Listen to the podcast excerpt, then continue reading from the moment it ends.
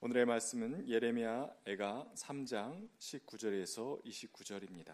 내가 겪은 그 고통, 쓴 쑥과 쓸개즙 같은 그 고난을 잊지 못한다. 잠시도 잊을 수 없으므로 울적한 마음을 가눌 길이 없다. 그러나 마음속으로 곰곰이 생각하며 오히려 희망을 가지는 것은 주님의 한결같은 사랑이 다함이 없고 그 국률이 끝이 없기 때문이다. 주님의 사랑과 국률이 아침마다 새롭고 주님의 신실이 큽니다. 나는 늘 말하였다. 주님은 내가 가진 모든 것, 주님은 나의 희망.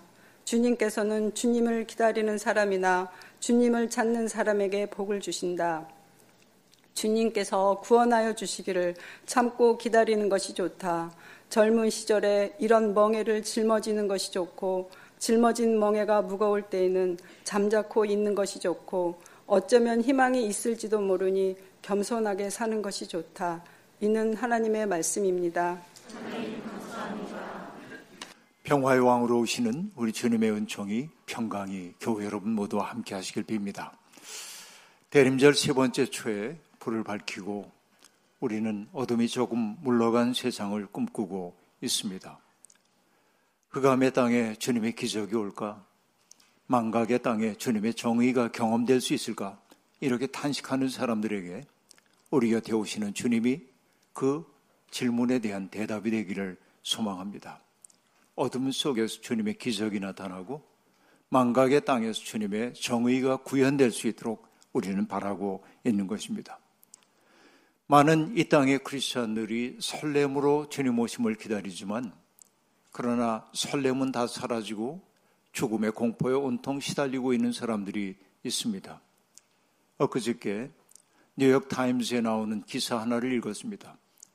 팔레스타인 가자 지구에서 벌어지고 있는 전쟁의 참상을 이야기하던 끝에 한 이야기를 기자가 들려 주었습니다.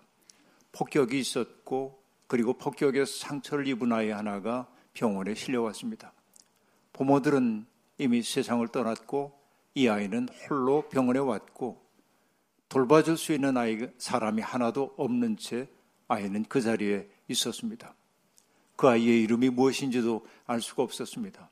의사들은 나중에라도 그 아이를 아는 이들이 나타날까 싶어 그 아이 몸에다가 이렇게 적어 두었습니다.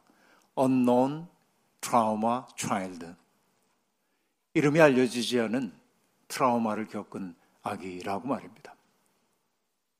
얼마 전까지만 해도 이 아기는 이름으로 불리우면서 사랑을 받고 있었을 겁니다. 그러나 어느 순간 그 아이는 이름 없는 아이가 되었고 또 그 아이는 일평생 트라우마에 시달리며 살게 될 것임을 불길하게 그 메시지는 적고 있었습니다. 그 아이가 다시 한번 누군가의 따뜻한 사랑을 받으면서 살아갈 가능성이 있을까? 이런 질문 앞에 우리는 서 있습니다. unknown 트라우마 차일드. 이것은 인류의 양심 앞에 던지고 있는 하나의 질문이라고 말할 수 있겠습니다. 가자 지구에서 전투가 길게 이어지면서 많은 사람들이 이주를 강요당하고 있습니다. 북부 지역에서 남부 지역으로 이주하라고 이스라엘이 명령했기 때문에 그렇습니다. 그러나 이제는 남부 지역도 안전하지 않습니다. 터초에서 폭격이 벌어지고 있기 때문에 그렇습니다. 그래서 많은 사람들이 집을 떠나려 하지 않습니다. 어느 사람이 울부짖는 것을 보았습니다. 떠나도 죽고 남아도 죽는다고 한다면 나는 내 집에서 죽음을 택하게 하노라고 그렇게 말하고 있습니다. 이것이 오늘 우리가 겪고 있는 전쟁의 참상입니다. 그들이 떠날 수 없다고 말하는 까닭은 무엇일까요? 한번 땅을 빼앗겼을 때 그들이 영구 이주민으로 전락했다는 사실을 너무나 잘 알고 있기 때문에 그러합니다. 죽더라도 내 집을 지키고 싶은 그 마음들이 그들에게 있는 것이죠. 어느 사람이 울부짖었습니다. 세상이 우리를 잊고 있는 것 같아 너무나 고통스럽다고 말입니다. 이 고통은 가자 지구만이 아닙니다. 요르단강 서한 지구 역시 똑같이 고통을 겪고 있습니다. 이스라엘이 팔레스타인을 점령한 1967년 이후에 서한 지구에 있었던 올리브 나무 250만 그루가 베어지거나 불타지거나 혹은 뿌리가 뽑혔다고 말합니다. 그 때문에 팔레스타인 사람들은 그 베어진 올리브 나무와 자기들의 운명을 일치시키곤 합니다. 그래서 그곳에 살고 있는 사람들은 베어지기 전 자기들이 길렀던 올리브 나무 사진을 포스터로 만들어서 난민촌에 곳곳에 붙여놓고 그 나무들을 바라보면서 언젠가 자기들의 땅으로 돌아가 올리브 나무를 심고 그 올리브 나무에 푸른 잎이 돋아나는 그 세상을 그들은 꿈꾸고 있었던 것이죠. 거기를 다녀온 시인 박노해는 팔레스타인 난민촌에는 나무가 없다고 말합니다. 나무를 심을 땅이 없기 때문이라는 것이죠. 그리고 고향 땅 올리브 나무를 사진으로 찍어 포스터로 붙여놓은 사람들의 그 모양을 바라보면서 그는 평화의 꿈을 내다보고 있었습니다. 저는 그 땅에서 벌어지고 있는 일들을 유심히 바라보면서 하나님께 기도를 하다가 렘브란트가 그린 애굽으로의 이주라고 하는 그림을 떠올리게 되었습니다. 여러분 보고 계신 이 그림은 렘브란트가 1627년에 그린 그림입니다. 여러분 아시겠습니다만 이 무렵 유럽은 전쟁의 땅이었습니다. 오스트리아와 스페인 사이에 종교 전쟁이 벌어졌고 그 전쟁은 유럽 전체를 아주 참화 속으로 이끌어가고 있었습니다. 1618년에 벌어져서 1648년 베스팔렌 조약으로 끝난 그 30년 전쟁은 정말 참혹한 전쟁이었습니다. 레브란트가 그 전쟁을 염두에 두고 이 그림을 그렸는지는 제가 알 길이 없지만 이 그림은 정말 헤롯의 칼날을 피해 달아나고 있는 성 가족의 괴로운 상황을 그대로 보여주고 있습니다. 나귀를 타고 있는 마리아는 추위를 막기 위해 담요로 아기 예수를 그리고 자신의 몸을 두르고 있습니다. 그 눈빛에 담긴 불안이 매우 깊습니다. 확대해서 바라보면은 마리아의 눈빛이 대단히 불안해한다는 사실을 알 수 있습니다. 요셉의 행색은 남루하기 이를 데 없습니다. 여기저기 기운 옷, 정말 남루한 옷입니다. 그리고 그의 처지를 보여주고 있는 것이 맨발입니다. 맨발은 보호받을 길이 없음을 보여주고 있고 그가 얼마나 어려운 처지에 빠져 있는지를 여실히 보여주고 있는 것이죠. 왼손으로 나귀의 고삐를 쥐고 있고 오른손으로 지팡이를 짚고 있지만 그는 앞날을 기약할 수 없는 상황 속에 빠져 있습니다. 성가족을 하늘로부터 비친 빛이 비추고 있지만 그들의 주변은 온통 어둠입니다. 그들의 미래를 보여주고 있는 장면처럼 보이기도 하는 것입니다. 그 때문일까요? 나귀조차도 지쳐 있는 것으로 보이고 나귀도 불안에 사로잡힌 것처럼 보이기도 하는 것입니다. 어쩌면 이것이 17세기의 유럽인들이 느꼈던 정난한 공포였는지도 모르겠습니다. 생각해 보면 유사일에 전쟁이 없었던 시기는 없었습니다. 우리들이 모두 다 가인의 후예이기 때문에 인간은 격렬한 투쟁을 통해서 오늘의 역사를 만들어 왔다고 얘기할 수 있겠습니다. 예레미야 애가도 그 전쟁의 참상을 겪었던 사람들의 마음이 고스란히 담겨 있는 책이라고 말할 수 있겠습니다. 어떤 이들은 예레미야 애가가 예레미야 바로 뒤에 붙어 있고 예레미야라는 이름이 있기 때문에 저자가 예레미야라고 확신하는 이들도 있지만 어떤 이들은 예레미야가 저자가 아닐 거라고 말하는 사람들도 있습니다. 그러나 예레미야처럼 그렇게 슬픔의 정환을 느낀 누군가가 있었기 때문에 예레미야에게 귀속시키는 것이 마땅하다고 말하는 사람들도 있습니다. 여하튼 저자의 문제는 학자들에게 남겨둔다 해도 이 예레미야 애가를 우리들이 늘 봐야 하는 까닭이 있죠. 왜냐하면 그것이 가장 인간의 어목했던 시기를 보여주고 있기 때문에 그렇습니다. 이스라엘 사람들의 DNA 속에 있는 가장 어두운 기억이 있다고 한다면 그것은 바벨론에 의해서 나라가 철저하게 유린당했던 그 사건이라고 말할 수 있을 겁니다. 백성들을 버리고 달아나던 시드기야 왕은 정말 무력하게 사로잡혀서 바벨론 왕 앞에 끌려왔고 그 앞에 무릎을 꿇고 신하의 예를 갖춰야 했습니다. 바벨로니아 왕은 그를 모욕을 가합니다. 시드기야가 보는 앞에서 그의 아들들을 처참하게 죽였습니다. 그리고 시드기야 왕의 두 눈을 뽑고 그를 맨발로 바벨론으로 끌고 가게 되었습니다. 왕이 그런 운명을 겪었으니 다른 이들이 겪는 고통 또한 다를 바가 없었을 거라고 얘기할 수밖에 없겠습니다. 굴비 두름 엮이듯 엮여서 먼 땅으로 끌려가고 있는 사람들, 그들이 바로 전쟁의 참상을 겪었던 사람들임을 알 수 있습니다. 자기들의 고향에 남겨져 있는 사람들은 대부분 가난한 사람들, 비천한 사람들이었지만은 그들에게 주어져 있는 그 삶의 자리 또한 희망 없기는 마찬가지였습니다. 전쟁으로 말미암아 땅은 이미 황폐하게 변해버리고 말았고 땅이 변한 것처럼 인심 또한 흉흉해졌기 때문에 그들은 정말 고통 속에서 자기들의 삶을 근근히 살아갈 수밖에 없는 상황에 그들이 내몰렸다고 말할 수 있겠습니다. 그렇게도 아름답다고 자랑했던 예루살렘 성은 불태워졌고 사람들이 살고 있었던 가옥들도 침략자들에 의해 불에 다 탔고 그리고 자기들에게 언제나 보호를 제공할 거라고 믿었던 성전도 무기력하게 무너져 내렸고 자기를 둘러줬던 예루살렘 성벽도 허물어지고 말았습니다. 어디에도 의지할 수 없는 상황 속에 그들이 있었던 것입니다. 무너진 것은 외적인 건축물만이 아니었습니다. 하나님께서 나단을 통하여 다윗 가문과 맺었던 언약이 파기된 것처럼 보였습니다. 왕조가 끝나는 것처럼 보였기 때문에 그렇습니다. 위로는 어디에서도 없었습니다. 희망의 불빛 한 점 없었습니다. 그런 상황에서 터져나오는 것은 비통한 탄식일 수밖에 없습니다. 그 때문에 예레미야 애가는 슬픔의 노래 다섯 편으로 이루어져 있습니다. 그리고 1장과 2장과 4장을 시작하는 히브리어 첫 단어는 아 슬프다입니다.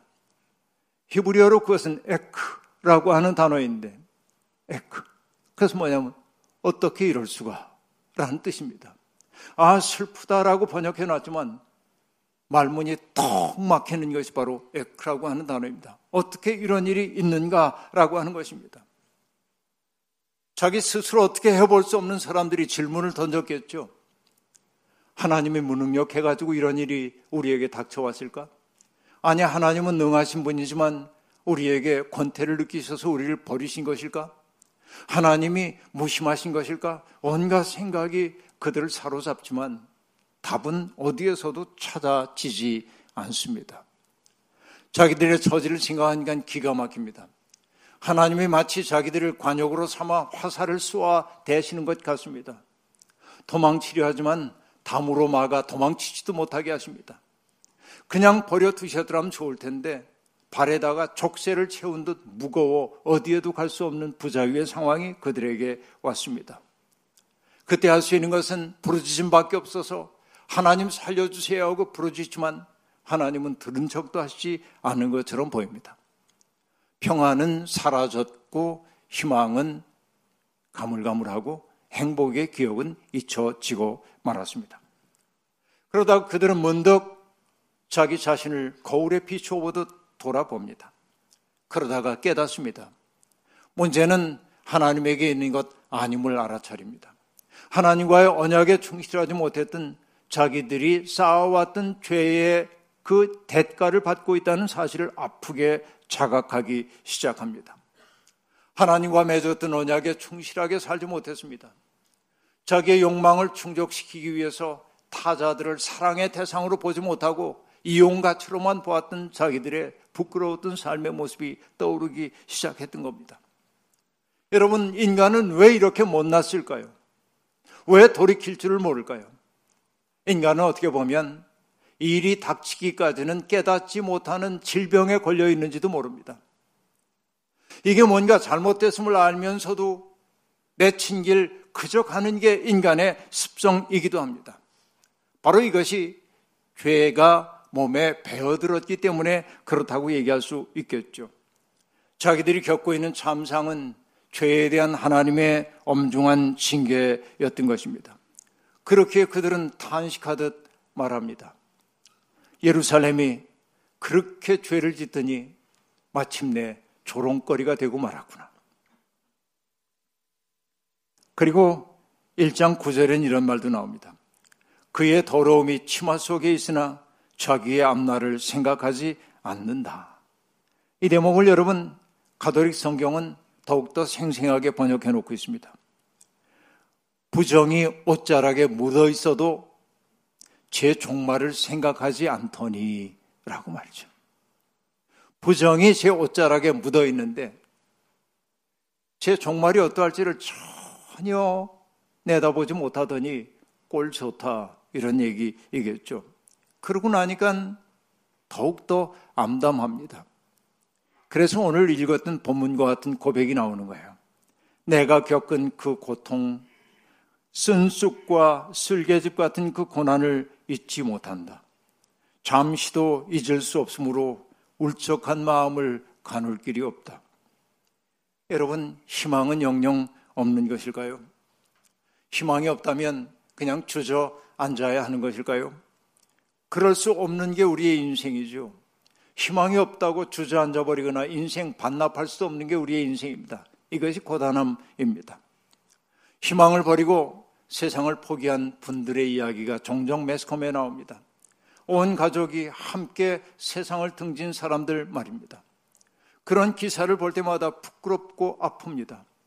오죽하면 죽음을 선택했을까 하는 안타까움이 있습니다. 누군가가 그들의 설당이 되어줘야 했는데 그 누군가가 바로 우리여야 하는데 하는 자책감이 들기도 하는 것입니다. 예수님은 어느 젊은이가 와서 내가 영생을 얻으려면 어떻게 해야 합니까?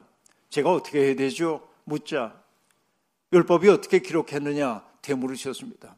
하나님 사랑하고 이웃 사랑하라고 했죠. 그래, 그대로 해라. 그러자 그가 다시 질문합니다. 내 이웃이 누구입니까? 주님은 그때 그 유명한 사마리아 사람의 비유를 다 들려주신 후에 그에게 질문을 되돌려 주십니다. 내 생각에는 이 세 사람 가운데 누가 강도 만난 사람의 이웃이 되어줬다고 생각하느냐라고 질문합니다. 그러자 그는 마지못해 대답합니다. 자비를 베푼 사람입니다. 라고 대답합니다. 가서 너도 이와 같이 하라 합니다. 우리는 일수 내 이웃이 누구인가를 묻습니다. 그러나 주님은 질문의 방향을, 방식을 바꿔놓습니다. 누가 이웃이 되어 주었느냐라고 묻습니다.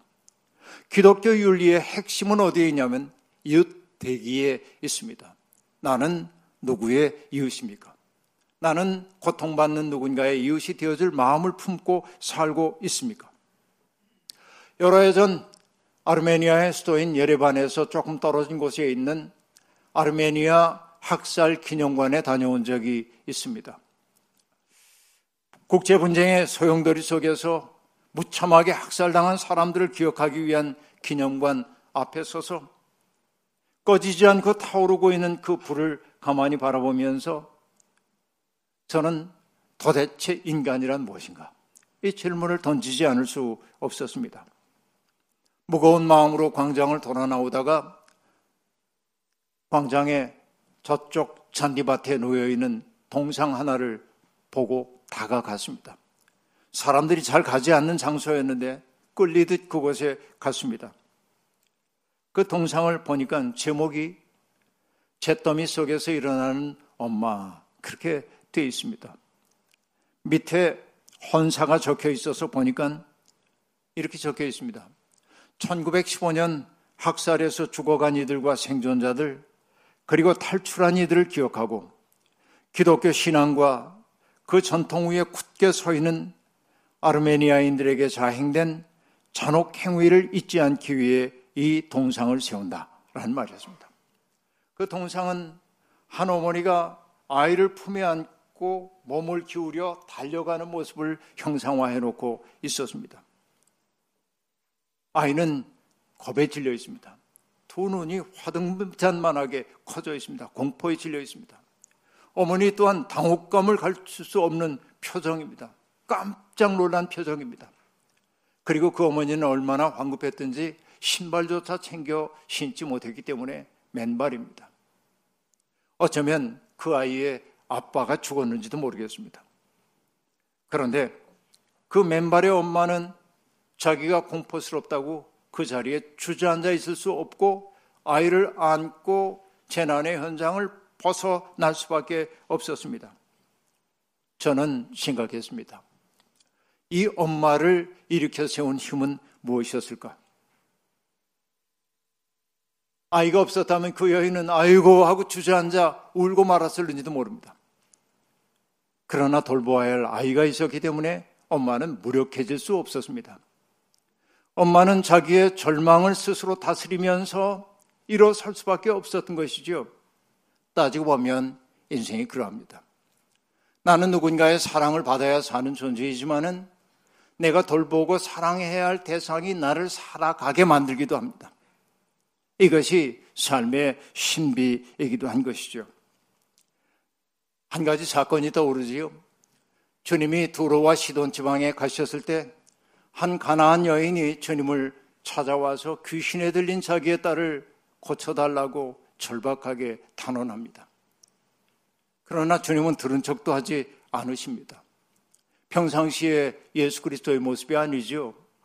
제자를 또 마음이 쓰였는지 주님 앞에 넌저시 얘기합니다. 주님, 이 여인을 좀 안심시켜서 돌려보내는 게 어떨까요? 그러나 예수님은 아주 싸늘하게 말씀하십니다. 나는 이스라엘의 잃어버린 양을 위해서 그들을 되찾기 위해 왔다는 것이었습니다. 나는 그들을 위해 보내심을 받았지 이 여인 돌보려는 거 아니다 하는 얘기입니다. 먼 발치에서 주님이 하시는 이야기를 들었을 때 우리 같으면 어땠을까요? 아, 이분도 믿을 만한 분 못 되는구나 하고 돌이켰을는지도 모릅니다. 그러나 그 여인은 포기하지 않고 주님의 냉대를 마다하지 않고 주님 앞에 나갑니다. 그리고 도와달라고 거듭거듭 얘기합니다. 그러나 무슨 일 때문인지 주님의 대답은 차갑기만 합니다. 자녀의 빵을 빼앗아서 개들에게 던짐이 마땅하지 않다. 여러분, 우리 주님의 입에서 나온 말씀이라고 믿어지지 않는 말씀이 이렇게 터져 나온 겁니다. 여인의 마음속에 모욕감이 있었을 겁니다. 그런데 여러분 알죠? 모욕을 모욕으로 받아들이는 순간 관계는 끝나고 맙니다. 아, 이 사람하고 더는 안 되겠다 하고 돌아서겠죠. 그러나 이 여인은 모욕을 모욕으로 받아들이지 않고 모욕을 덥석 가슴으로 품어 안습니다. 그리고 뭐라고 얘기합니까? 옳습니다, 주님. 하지만 개들도 주인의 상에서 떨어지는 부스러기는 먹지 않습니까? 저를 개라고 하셔도 괜찮습니다. 저는 받아들일 수 있습니다. 뭐 때문일까요? 아이를 살려야 한다고 하는 절박함 때문에 그런 겁니다. 사랑이 이 여인을 지켜내고 있어요. 그러자 주님은 깜짝 놀라십니다. 그리고 그 여인의 믿음을 칭찬하시고 따라 안심하고 가라 말씀하십니다. 주님이 왜 이렇게 냉정하셨을까요? 뭐 어떤 사람은 짐짓 그랬다 그러고 뭐라 가지 신학적 설명을 하기도 합니다. 저는 주님도 피곤하셨기 때문이라고 생각해요. 왜? 이스라엘의 회복에 대한 생각에 골몰해요. 사람들이 잘 알아듣질 못해요. 그래서 잠시 쉬러 오셨어요, 거기에. 그러니까 주님은 방해받고 싶지 않았어요. 그런데 이 여인이 방해를 한 겁니다. 그래서 주님은 냉정해졌어요. 자기도 모르는 사이에. 그런데 이 여인이 주님에게 일깨운 것은 뭡니까? 이스라엘의 회복이라고 하는 대의도 중요하지만 고통받는 한 사람의 고통의 문제가 어쩌면 인류의 무게처럼 소중하다는 사실을 일깨운 거죠. 저는 이런 것이 중요하다고 생각해요. 여러분, 희망은 그런 사랑 속에서 배어나옵니다. 그러나 우리는 희망의 근원적인 뿌리는 인간의 그런 의지가 아니라고 생각해요. 희망의 근원적인 뿌리는 하나님으로부터 오는 겁니다. 애가의 저자도 마음속으로 곰곰이 생각하다가 자기들의 처지를 생각하다가 문득 희망의 서광이 자기에게 비춰둠을 느낍니다. 고통 때문에 흐르는 눈물 때문에 터져 나오는 탄식 때문에 미처 보지 못했던 빛이 자기들에게 스며나옴을 보았습니다. 그것은 지금까지 그러하신 것처럼 앞으로도 함께 하실 하나님의 한결같은 사랑.